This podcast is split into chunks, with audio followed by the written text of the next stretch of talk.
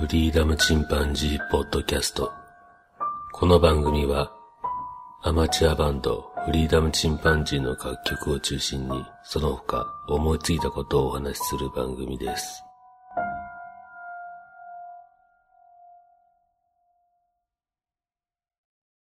さあ始まりました。フリーダムチンパンジーの佐藤です。今回は私の経験した、もしくは私の友人、もしくはその友人の友人の範囲までで、今まで聞いてきた、体験してきた、恐ろしいお話をしてみたいと思います。私が経験したことは私が保証しますが、それ以外のお話は、その話をしてくれた人が嘘をついていない限りでは、本当にあった恐ろしい話です。さて、私、小学生の時には、特別怖い思いはしませんでした。何かが見えるわけでもございません。そして、中学生になると、ちょっと見えるというような友達が出てくるわけですよね。例えば、友達の話で、これは W 君。W 君が、ちょっと見えちゃうやつだったんですね。夜中にね、ふざけて学校に行ったらしいんですけども、まあ数人行ったそうですけどもね。そして下駄箱に行くと、真っ白な少女がですね、下駄箱の前に佇んでいて、うわ、やっべえっていう話になったら、こちらをゆっくり振り返るんで、目が合う前に慌てて逃げ出したということがあったそうです。さて、私、中学生になって初めての霊体験をしました。これは私がいとこと一緒に夜中に自転車に乗って急に冒険と言いますかね、どっか行ってみようという話になって自転車で走り出した時のことです。時間は10時頃でしたかね、夜の。いとこと一緒に自転車でキコキコ漕いでですね、学校の方まで行っていました。そして学校は川の土手沿いにあるんですけども、その土手の上を自転車で走っていって、川の向こうまで行ってみようということで、小さな橋を渡りました。そこは、伝統が両端、そして真ん中に一つあるんですけども、真ん中の伝統はもう切れてしまっていて、両端にしか明かりがない状態でした。自転車がね、2台並走できないぐらいの小さな橋なんですけども、そこをいとこと一緒に渡り始めました。最初の電灯の明かりが届かなくなったあたりで、まるでヘッドホンをしたように頭の中に、というような声が聞こえたわけですね。赤ちゃんとも子供ともつかないような、うーん、僕としては子供の声に聞こえたんですけども、で、思わず自転車キュッと止めたんですけど、いとこも同じタイミングで、いとこはね、ちょっと先を走っていましたけども、キュッと自転車を止めて、今なんか聞こえた？いや、気のせいだろ。と言って、そのまま自転車を漕ぎました。そして自転車を漕ぎ続けると、ちょうど真ん中に当たるわけですが、両端のね、電灯も届かない一番真っ暗になる場所です。そこに来た時に、本当にヘッドホンかけたのような形で、先ほどよりももっと大きい声で、って聞こえたわけですね。さすがに二人とも固まりまして、今聞こえたよね。うん、聞こえた。うわ、やっべーって言ってですね。それから二人は自転車を爆走して、その場を逃げ出しました。これが一番最初の私の、まあ、小さな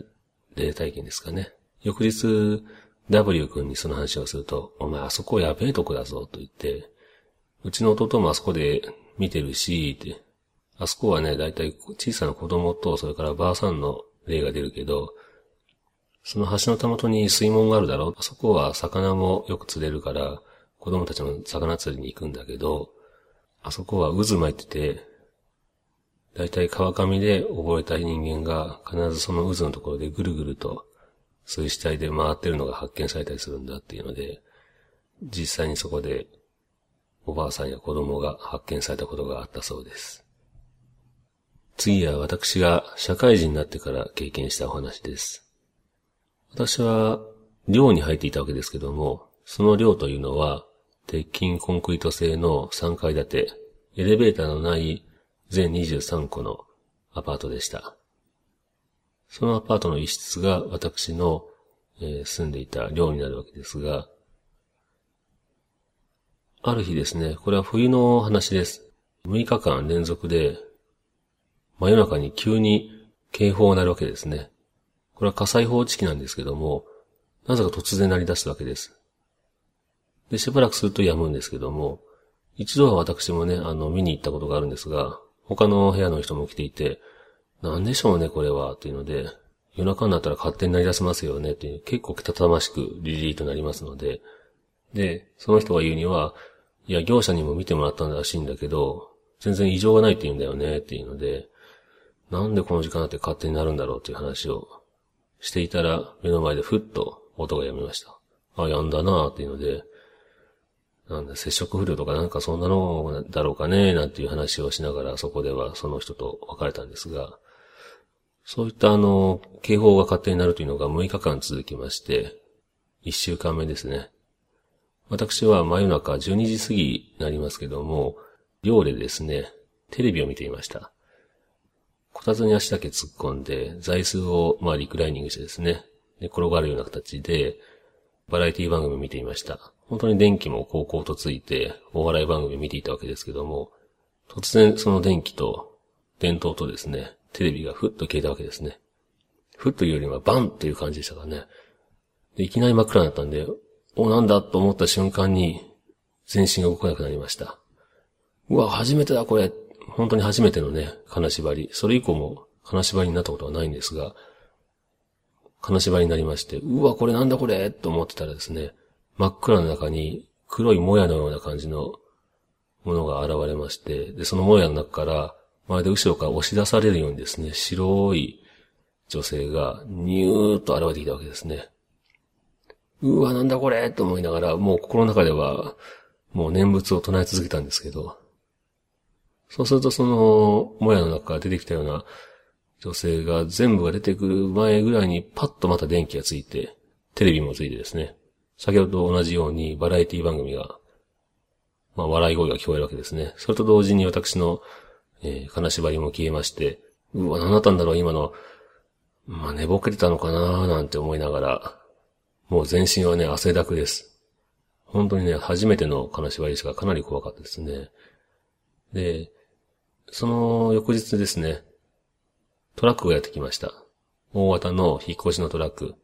あ、なんか引っ越しのトラックが来てるなと思ったらですね、それがその日に一日に何台も来るわけです。翌日も翌日も何台も何台も引っ越しのトラックが来まして、なんか次から次へと引っ越ししていくなと思ったらですね、私がちょうど出口のところで、二人ほどね、話してる、そのおばさんに話を聞くと、どうもね、その日、その同じ時間帯に、すべての住人が同じものを見たそうなんです。それで私の部屋の下にね、あの、大家さんもいましたけど、大家さんも、胃の一番に逃げ出しまして、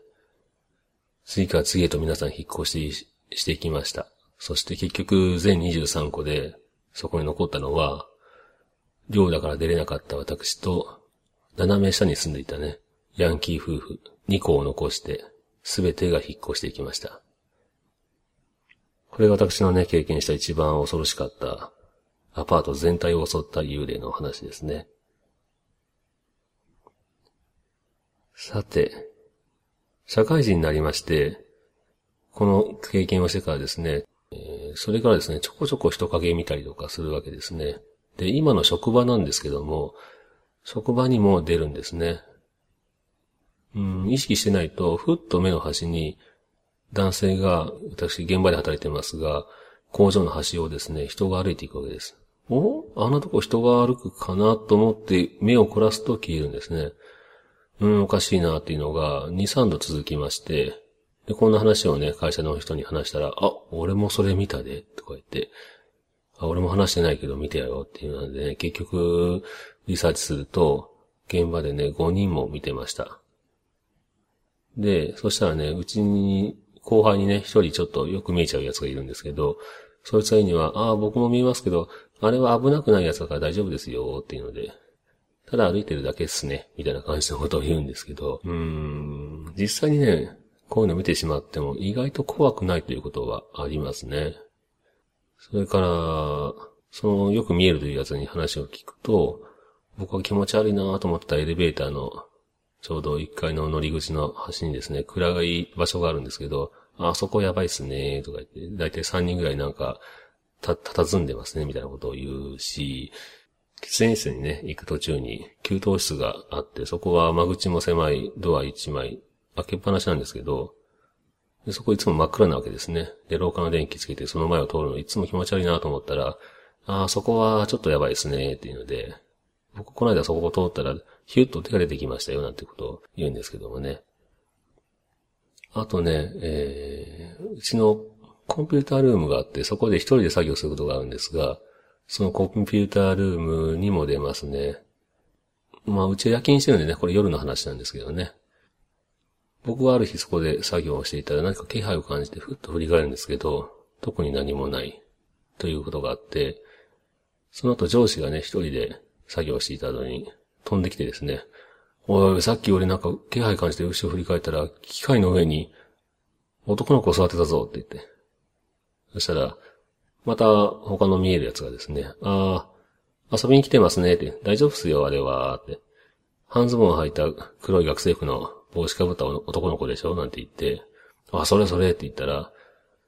あただ遊びに来てるだけだから大丈夫ですよ、なんて言うんですけど、おい、もうそんな話聞いたらわしもうそこに戻れんがなって言って、ちょっとついてきてくれなんて言ってね、誰か引き付けて、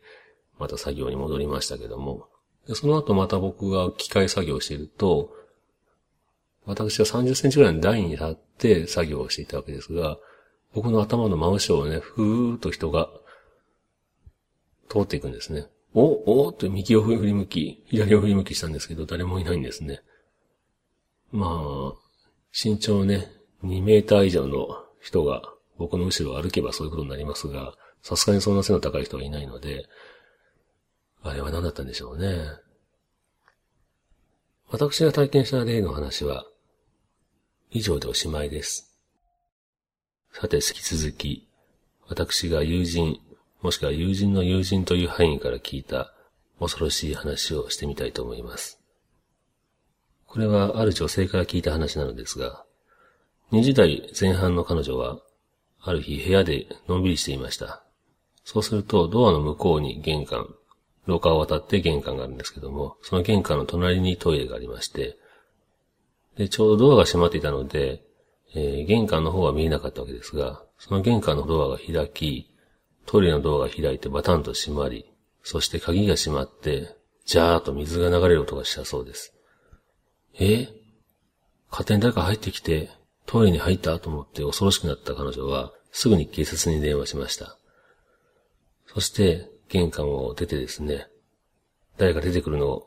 見張っておこうと思って、えー、玄関のドアが見える範囲で警察が来るのを待っていたわけですね。ほどなくして警察官が到着して、玄関に入り、そしてトイレのドアを開けようとしましたが、鍵がかかっています。ということは、まだ中にいるということですよね。で、出てきなさいっていうので、警察官がどんどんドア叩いても全く反応がない。そして警察官がドアの鍵を破壊してドアを開けてみました。そうすると、中には誰もいなかったわけですね。ドアは中から鍵がかかっていて、そして窓はですね、本当に10センチ四方の四角い小さな窓が外に向かってあるだけというようなトイレだったんですけども、どう考えても人が脱出することはできないという状態で、もぬけの殻でした。警察官もいぶかしがりながらも、風でも吹いてドアが閉まった時に、その衝撃で鍵が勝手に閉まったのかもしれませんねと言うんですが、明らかに水が流れた音がしたと言うんですね。うん、と言ってもまあ誰もいないしねというので、その日は警察官は帰っていったわけですけども、そしてその夜ね、その女性が寝ていると、金縛りに会いまして、ふっと見るとですね、暗闇の中から現れたのが、もう本当に映画に出てくるような日本兵が出てきたそうです。結局ね、彼女はもう翌日には引っ越しを決意したという話ですね。さて、もう一つお話ししましょう。次のお話は、これは私が大学生の時に、私の先輩が経験したお話です。その先輩は、あるマンションに住んでいました。こちらは11階建てのマンションで、学生ばかり住んでいたわけですね。ある日の夜ですね、マンションで先輩は幽霊を見ました。これもね、本当に金縛りにあって白いお化け出てきたというので、私の体験と非常によく似ているんですけども、まあそれもふっと消えてですね、うわ、怖かったというので、その先輩は、まあでもいい経験できたななんて言って、大学に来てその話を吹聴していたわけですね。そうすると、おいおい、俺も全く同じ経験したぞ。昨日の何時だろうっていうので、ああ、そうそう。って言ってたら、結局ね、あ、俺もだっていうので、またもう一人現れたわけですね。で、結局、あの、その三人とも共通していたのが、同じ部屋番号の一番最後の数字、例えば101、201、301ですと、その1の番号ですね。下桁がみんな同じなわけです。あれ？っていうので、その先輩はリサーチをし始めたわけですね。同じ階の他の部屋の人、それから下の階の方の人という話をしていくと、結局、1階はね、あの人が住んでないような形状だったので、2階からその11階まで、すべての列の下桁が同じ部屋だけにまとめて出たということです。これはね、私のアパートの経験と非常に似てますね。この先輩の場合は縦一列の部屋だけに出たということですね。こういうことがなぜか起きるんですね。他ではあまり聞いたことがないんですが。さて、その同じ先輩のお話です。その先輩はね、サバイバルゲームにハマっていたわけですね。サバイバルゲームをする場所というのは、基本的にはちゃんと決まっているそうなんですけども、まあ先輩なんかは、友人と一緒に山でね、勝手にサバイバルゲームをしたりしていたわけです。あまりいいことじゃないですけどね。で、先輩はまあ友人何人かと山の中に入って、まあドンパチしていたわけですが、ふっと道に迷ってしまったわけです。もう夕方近くですね、日が暮れようかという時に、道に迷ってしまって、あれ、ここ、今どこにいるのかなと思ったら、小さなお社に着きました。あ、こんなとこに小さな社があるんだなと思って、先輩はそこを素通りして、道を下り始めたわけですね。で、その下り道をずんずん歩いていくと、またなんだか少し上がっているような感じになってきて、で、また祠が見えてきたわけです。おや、この祠、さっき見た祠と、なんか似てんな、と思いながら、またそこから下り道を降りていくと、またちょっと上がり道になってきて、そしてまた先ほどの全く同じ社に着いたわけですね。いや、これ絶対さっき見た社と一緒だぞと思って、もう一度坂道を下ってきました。そして歩いて歩いて、また登りになって、気がついたらまたその社に着くわけですね。だんだんの日が暮れてきて、もう夜に近づいてきています。で、先輩はね、その社に向かって、すいませんでした。あの、もう勝手にもう山で打ち合いとかしませんので、家に帰してください。願ってですね、両手を合わせて、それからまた先ほど言った下り道を降りていくと、スッと、ふもとの道に出ました。うわぁ、出れたーっていうので、なんだったんだこれと思いながらですね、翌日もまたその社に行ってみようと思ったわけですね。まあ、お詫びというかお礼というか、行ってみようと思ったそうなんです。そして山に行ってその社を探したんですけども、思っていたね、道を通ってもね、いくら探してもそんな社が見つからなかったそうです。先輩曰く、まあやっぱり勝手に山の中でそんな、BB 弾をね、撒き散らすような遊びをしていたから、山の神様が怒ったのかななんていうことを言っていましたね。さて、怖い話というのは結構一人に集中することがあります。この先輩も例を見ませんでして、あるね、草むらに、広いだだ広い草むらに真ん中にポツンと公衆電話があるという、そういう場所があったんですね。ここはもう結構周りでも有名で、この公衆電話には霊が出るという噂がありました。なぜかね、通電してるわけですね。草はもうボーボーですし、腰ぐらいの高さまで草が生えまくってるんですが、その真ん中にある公衆電話にはなぜか電気が通っていると。で、その先輩はね、ふざけて夜中にそこに行ってみたわけです。幽霊見えるからなんて言ってみたわけですけども、何も幽霊は出ませんでした。なんだ、出ねえじゃねえかよっていうので、まあせっかく公衆電話だからじゃあここから電話してみようというので、そこから先輩はある友人に電話をしたわけですね。そして翌日、その先輩がその友人に会うと、友人が、うわ、昨日は本当なんか、変な留守電入ってたんだよね、っていうので、あ、それ、俺、俺、って先輩言うと、なんだ、お前びっくりさせんな、お前。お前が電話してきたのかよ、って。いや、留守電さ、気持ち悪い、ずーっとうめき声が入ってるからさ、ほんとマジビビったよ、っていう話したんですけど、そうすると顔色変わったのは先輩の方で、いや、確かに俺が、その時間に、お前に電話して留守電に吹き込んだけど、俺別にうめき声とかじゃなくて、普通に、あ、俺、俺、あの、例の草むらの中にある公衆電話から電話してるぜっていうので、俺普通に喋ったぜって言うんですけど、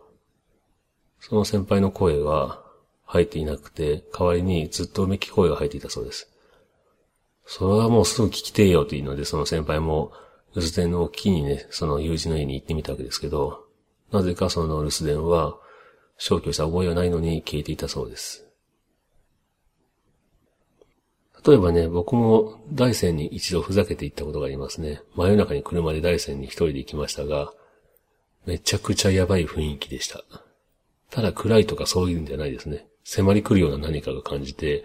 あ、ここ来ちゃいけないとこだと思ってね、すぐさま U ターンして帰りましたけども、行っちゃいけない場所ってありますよね。鳥取県のとある湖の話です。この話は私の親しい女性の知り合いの男性が経験した話です。また劇にはなるんですが、ある湖ね、ここも幽霊が出るので有名です。実は、福山雅治さんがそこで撮影をしたとかね、結構、昼間に行くと風光明媚な場所ではあるんですが、ホテルにはホテルも建ってますし、昼間に行くとそんな雰囲気は全くないんですけど、夜行くとやばいというので地元では有名でしたね。ここへ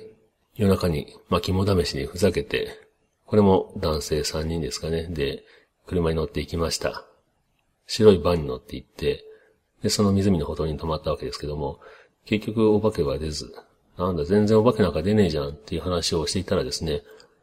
何か小刻みに車が揺れ始めたわけですね。あれ？なんか車がなんか揺れてねっていう話をしていたら、だんだんその揺れが大きくなってきて、おいおい揺れてる揺れてる揺れてるっていうので、エンジンかけろって言ってもエンジンがかからないわけですね。おエンジンかかんねえって言ったらですね、その揺れが大きくなったまま、えー、湖に横付けをしていたわけですけども、まあ少し崖になった上に道路があるわけですね。その道路にある車がですね、湖の方向にずる、ずるっと移動していくわけですね。うわ、このままじゃ湖に落ちるっていうので、エンジンかけろって言ったらようやくエンジンがキュッとかかりましてですね、かかったと言って、エンジンを吹かしてその場を逃げたわけです。何だったんだよ、さっきのっていうので、車がね、左右にゆさゆさと揺れながら少しずつ湖の方にずるずると移動したっていう経験ですけども、怖かったなぁと言いながら、あガソリンねえかちょっとガソリン入れて帰るわっていうので、ガソリンスタンドに寄ったわけです。そうするとそこはセルフでないガソリンスタンドで、まだ人がいたわけですね。その時間は9時過ぎぐらいでしょうか。店員さんがガソリン入れに来て、お客さんどうしたんすか車っていうので、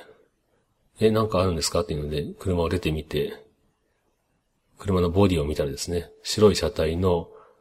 ちょうどその湖と逆側の方にだけですね、前面に手の跡がブワーッとついていたそうです。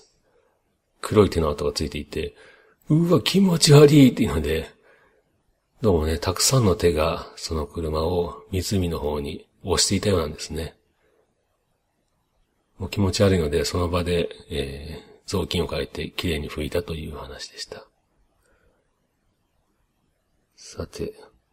次の話は私のいとこが経験した話です。うちのいとこはずっといい車乗ってみたくて、ある日中古で BMW を買ったわけですね。もうかっこいい BMW じゃんっていうので、いいだろうって言って、これいくらすると思うとて、たったの30万よとか。え、なんでそんなになんかいるのって、まあそこ距離もそこそこ走ってるからななんて言うんですけど、そして、まあ、意気揚々とね、いとこはその BMW を乗ってたわけですが、どうも、何かたまにハンドルがおかしいらしいですね。急にハンドルがキュッと右に曲がろうとする。うわ、危ねえっていうので、無理やり左に戻すとかですね。そんなことはちょこちょこあったそうです。そしてある日、晴天の日にですね、雨も降ってないのに背中に、おちゃりと雫が落ちてきました。なんだろう、少しなんかねったりしたようなものが上から落ちてきたわけで、え、何これ、雨漏り？天井を触ってみても、サラサラしてるんですね。当然雨漏りしてるわけでもなく、なんだなんか首痛に落ちてきたものって、触っても何もなかったそうです。そして、ある日ね、あの、山道走ってると、崖の方向に向かって、いつもよりもかなり強めにグイグイとハンドルが右に切ったそうですね。右側が崖ですね。そのままハンドル切れば、まあ、ガードレール突き破って落ちるような状態です。うわ、やべえ、やべえっていうので、もう全力でハンドル回して、なんとか、ガードレールスレスレで、落ちずに済んだそうです。それでいとこはもうすぐにディーラーの方に電話して、なんか変なことばっかり起きるんだけどっていう話をしたら、ディーラーさんが、すいません、ニコイチですという話で、ニコイチというのは事故をした車の壊れていない部分をですね、まあ半分数真ん中でぶった切ってひっつけるようなことですよね。をするわけです。要するに、前と後ろはどちらも見た目は綺麗なんですけど、もともとはどちらも事故していると車と。要するに事故車が2台ひっついてるわけですね。で、まあ、よくよく話を聞くと、その、車で事故した人が亡くなっているという話を聞きまして、いとこはすぐに返品と言いますかね、もうお金を返してもらったという話です。さて、この会社の見えるやつがいるという話をしましたが、二人後輩とあと同僚に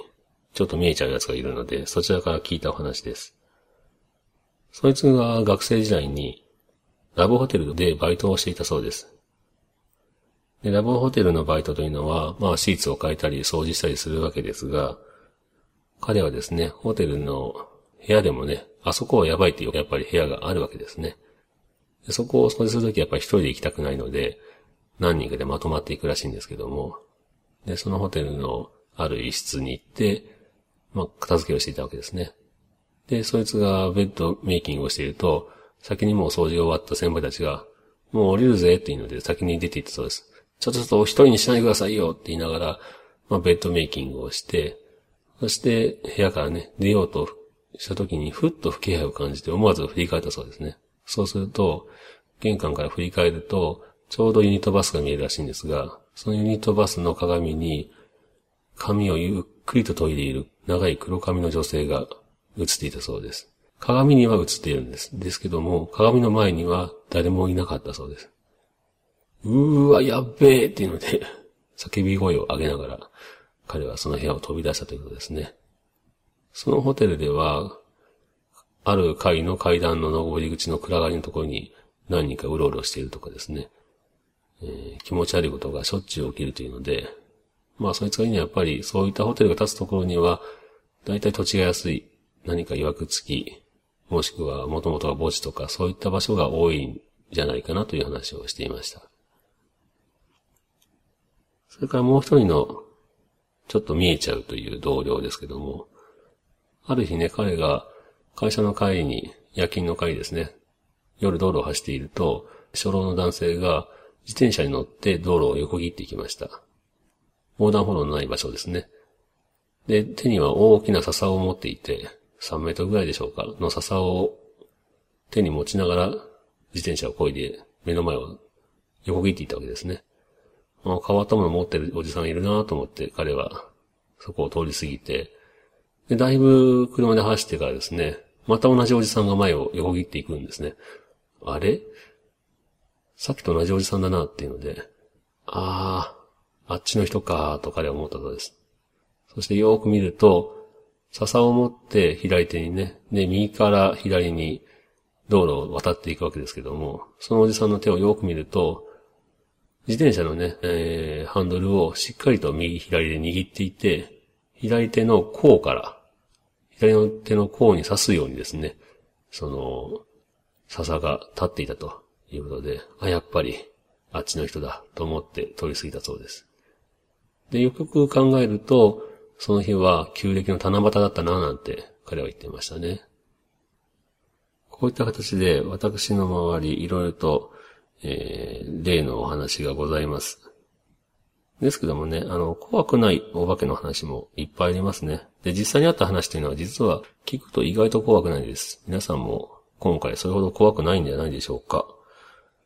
えー、例えばね、私の会社の同僚、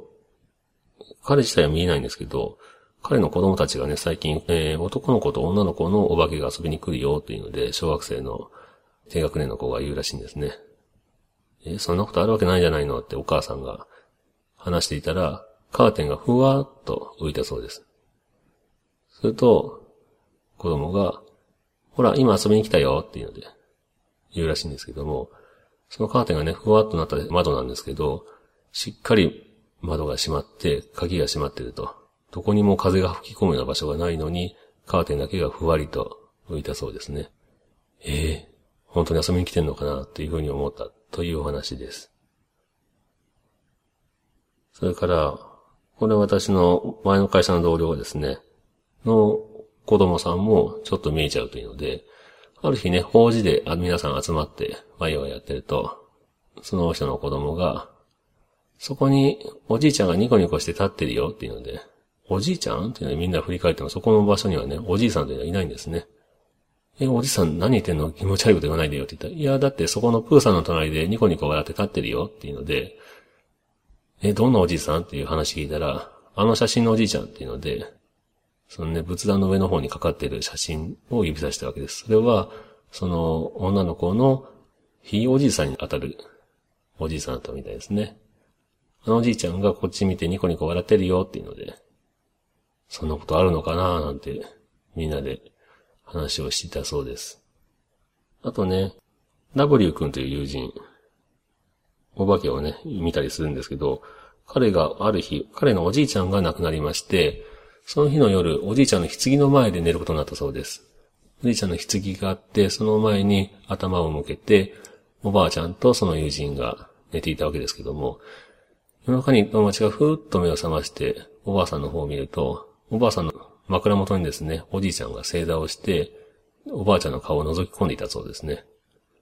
ああ、おじいちゃんがおばあちゃんを覗き込んでると思いながら、彼は寝たわけですけども、また眠りについて。で、翌朝、おばあちゃんとね、一緒に目が覚めて起きたら、おばあちゃんが、昨日はね、おじいさんが夢枕に立ってくれて、って、ずっと昔の話をしてたんよ、みたいな、そんな夢を見たよっていうので、それでおじいちゃん枕元に座ってるの僕も見たよっていうので、そんなことがあったそうです。これもね、怖い話ではないですよね。例の話は以上でおしまいです。なので、特別、まあ最初のヘッドホンで聞いたような声とか、あと、金縛りになったのこと自体は怖かったんですけど、意外と実際に体験した話というのは聞いてもね、人に話しても意外と怖がらないことが多いですね。また皆さん、さようなら。